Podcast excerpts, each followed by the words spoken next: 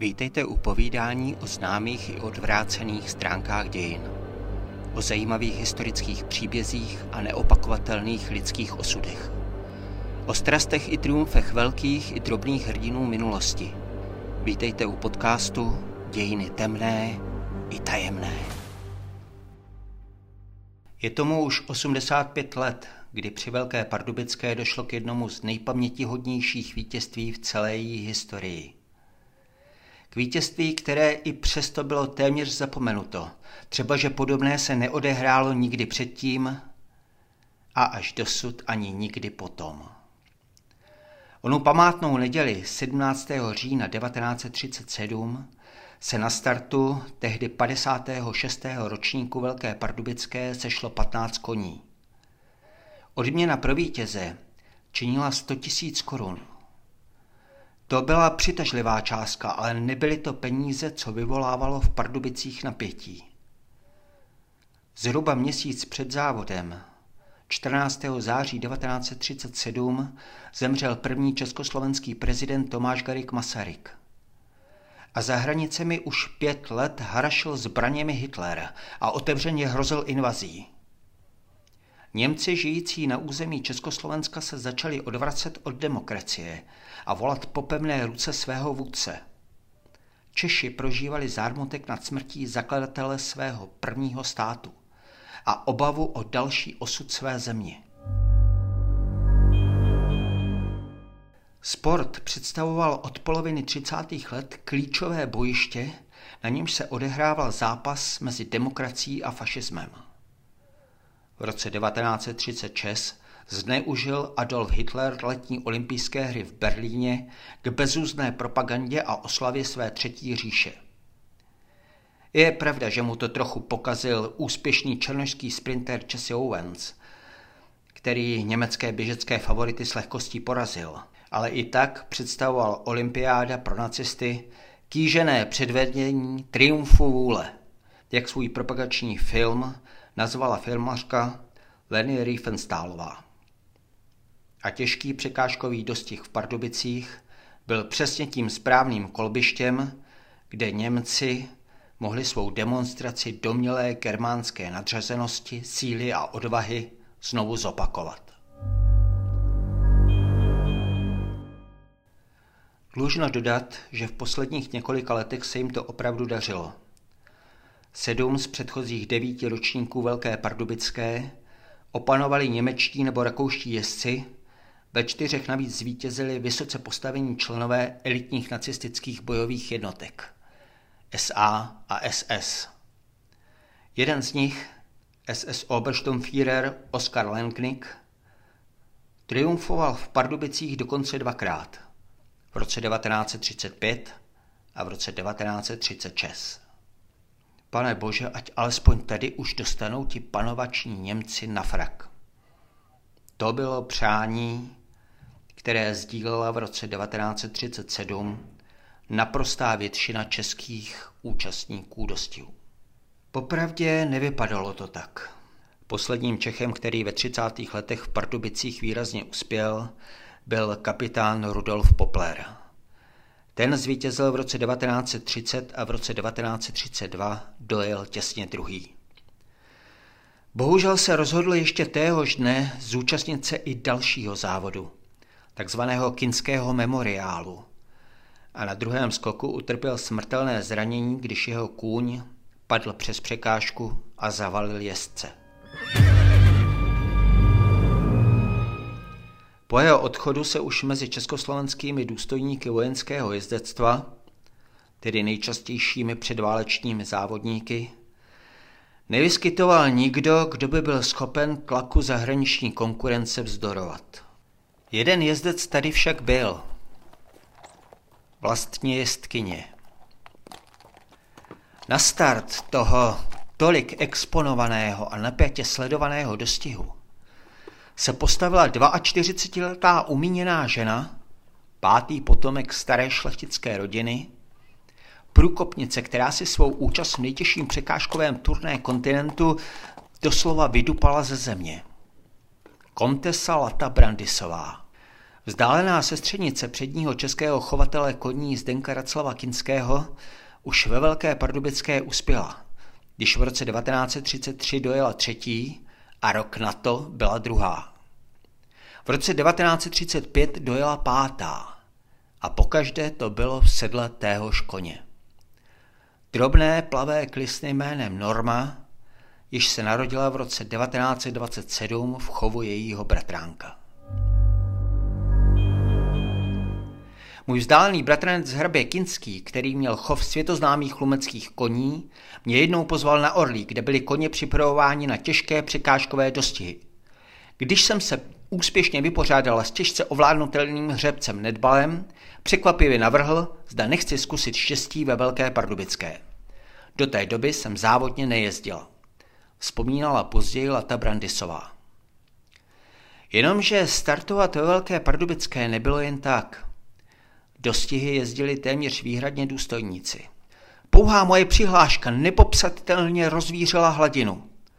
Ředitelství Velké Pardubické proto odpovědělo vyhýbavě, že není zakazujícího předpisu, ale povolení musí dát Jockey klub, tehdy největší dostihová autorita.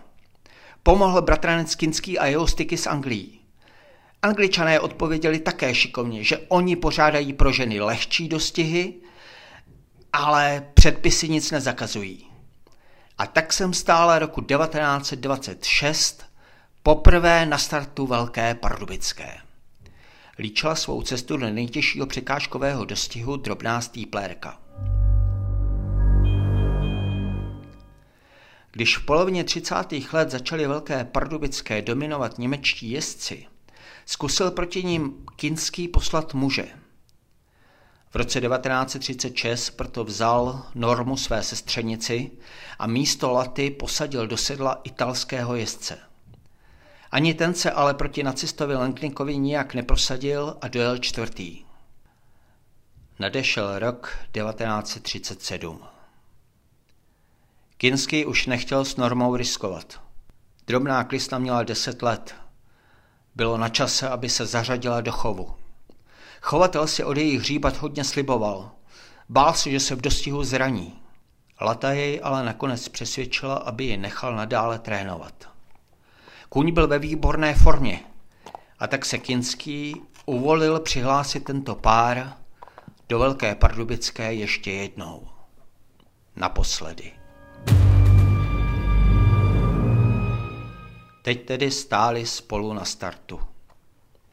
42-letá jestkyně, která měla už od mládí stříbrem prokvetlé vlasy, a drobná klisna, jež své jestkyní věřila vždycky víc než mužům. A proti ním jezdci z německé vojenské elity. Pro národ balancující mezi vzdorem a zoufalstvím to bylo, jako by se na obzoru zjevila postava podobná Jeně z Arku komentoval tehdejší atmosféru britský The Telegraph. Svůj devátý start ve Velké Pardubické lata Brandisová později popsala tak, že nebyl nejtěžší, ale nejméně příjemný. Z 15 koní dokončil dostih 10. Na Texasově příkopu padl největší favorit. Loňský a předloňský vítěz Langnick na německém polokrebném Běloušovi Heroldovi. Ze závodu vypadl i další favorizovaný kůň a do čela dostihu se tak propracoval německý žokej Willibald Schlagbaum. Ten neměl nejlepší pověst.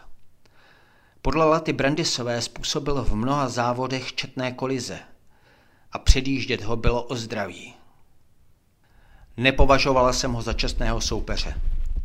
Ponechávala jsem mu proto vedení a držela se jen v jeho závěsu. Moje norma šla klidně a umí i přidat, když to velitelka bude potřebovat. Ze soutěže mezi tím vypadávají další koně. V polovině závodu vím, že vyhrají. Jen pozor na otě, že plavka nemá ráda, když ji někdo drží pevně u huby. Snad proto si tak rozumí s člověkem. Mají stejné vlastnosti.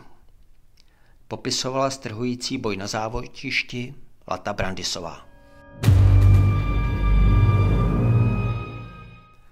Ve finiši šlagbaum nesklamal a pokusil se Normu zblokovat. Lata ji stáhla. Pustila německého žokej dopředu. Možná si v tu chvíli myslel, že má vyhráno. Odvážná komtesa však v zápětí vyrazila z vnitřní strany, kde ji nečekal. Nastává finish.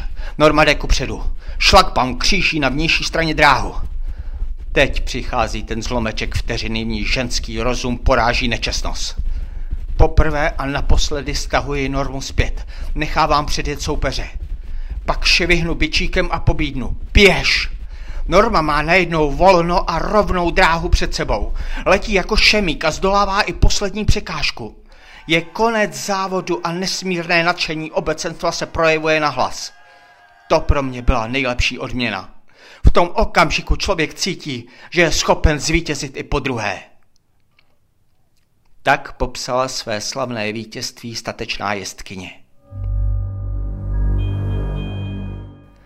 Šest let se v Pardubicích nejcennější kontinentální dostihová trofej stávala kořistí cizinců, hlavně německých jezdců. A najednou české vítězství. A ještě k tomu já. Bylo to jako symbol, proto ta radost. Nikdy předtím jsem nezažila tak nádherný pocit, že široko daleko není nikdo, kdo mě nemá rád. Říkala Lata Brandisová.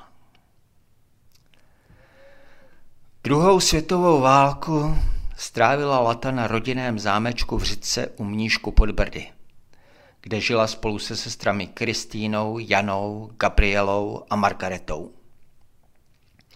Všechny se přihlásili k české národnosti, takže jim protektorátní zpráva dosadila do rodinného sídla nuceného správce.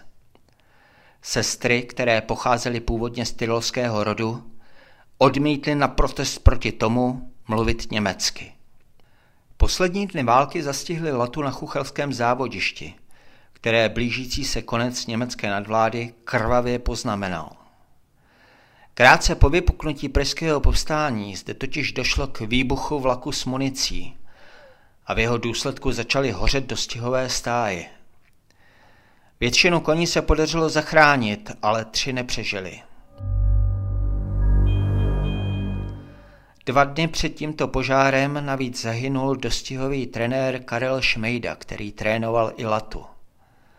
Chtěl navzdory zákazu koně nakrmit a napojit a přitom ho smrtelně zasáhl německý ostřelovač. Verze o smrti Karla Šmejdy jsou ale dvě. Podle druhé byl zastřelen, když vyváděl koně z hořící stáje. Lata se z Chuchle dostala na loďce přes Vltavu a přihlásila se jako dobrovolnice v lazaretu pod Vyšehradem. Prý zažila i lynč zajetého německého vojáka, o něm se zmínila sestrám, ale víckrát už o tom nechtěla mluvit. Její jezdecká kariéra skončila 23. listopadu 1949 v Pardubicích na Kinského memoriálu. Tehdy se po těžkém pádu na hadím příkopu dostala pod napadené koně a zpřelámala si málem polovinu kostí v těle.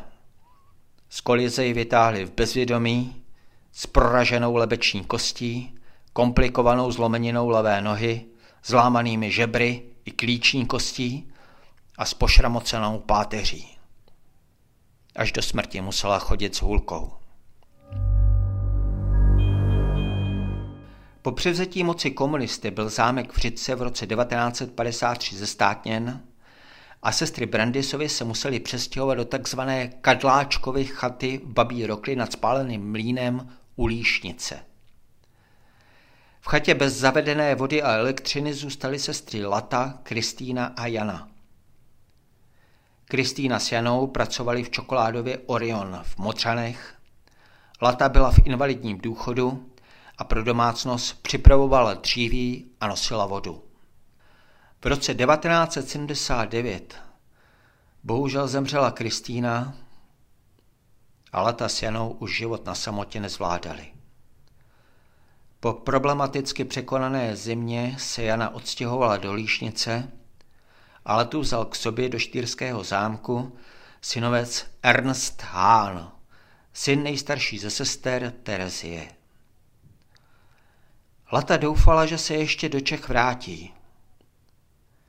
Dne 12. května 1981 však ve věku nedožitých 86 let zemřela na zápal plic.